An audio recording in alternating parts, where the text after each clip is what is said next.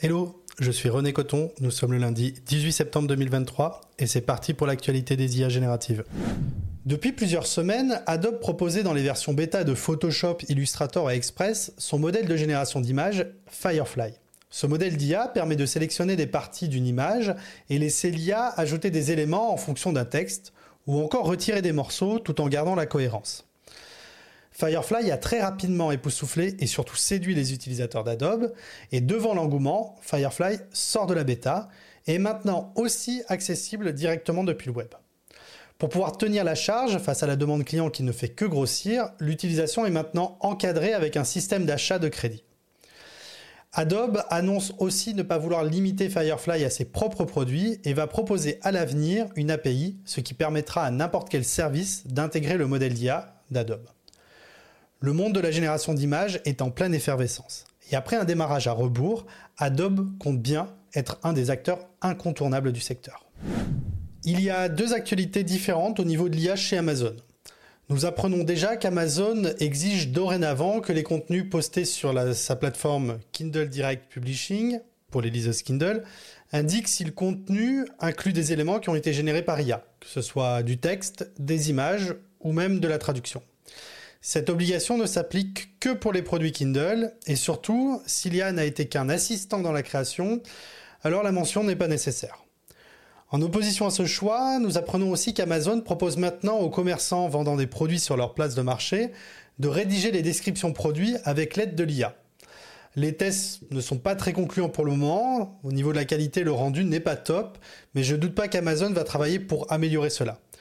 Il est en tout cas surprenant de voir Amazon exiger que le contenu IA soit indiqué tout en proposant d'en générer pour présenter les produits sur sa plateforme.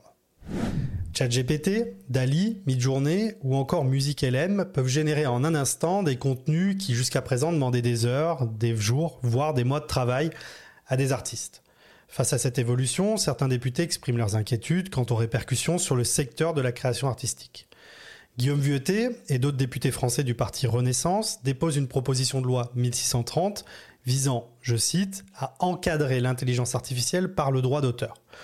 Premièrement, cette proposition demande que les modèles d'IA doivent avoir l'autorisation des auteurs des œuvres pour pouvoir les utiliser lors de la, génération et l'entraînement d'un modèle. Quand on connaît le volume de data qu'il faut pour alimenter correctement une IA, cette tâche de demande d'autorisation va être extrêmement ardue. Deuxièmement, cette loi s'attaque au problème de la paternité des œuvres générées par IA. Elle décide que ni l'utilisateur ni le créateur de l'outil ne peuvent être reconnus comme l'auteur. Cette loi impose que ce soit le nom des auteurs originaux qui ont contribué au contenu final qui en deviennent les auteurs. Les professionnels du monde des IA savent qu'il est impossible, tel que les modèles d'IA sont réalisés aujourd'hui, de découvrir cette paternité. La proposition de loi le prévoit et propose donc de taxer, d'un montant non défini, ces productions si les auteurs originaux ne sont pas nommés. Cette taxe serait collectée par un organisme dédié à cela, un peu comme la SACEM pour les chansons. Enfin, cette loi impose d'indiquer sur chaque œuvre qu'elle est générée par l'IA. Cela ne reste qu'une proposition de loi et je ne manquerai pas de les suivre pendant les débats. En tout cas, le législateur, que ce soit au niveau européen ou au niveau de la France, semble bien décidé à intervenir dans le monde des IA. Cette semaine de l'IA est déjà terminée. Je vous remercie de l'avoir suivi. Si vous voulez euh, vous abonner à ce podcast si ce n'est pas déjà fait, je vous donne rendez-vous sur semaine.ai où vous retrouvez tous les endroits où elle est diffusée pour pouvoir vous abonner sur votre plateforme de podcast préférée. J'édite aussi une newsletter. Vous pouvez aller sur euh, www.rené-coton.fr si vous souhaitez vous abonner. En attendant, je vous souhaite une bonne journée, une bonne semaine et je vous dis à la semaine prochaine.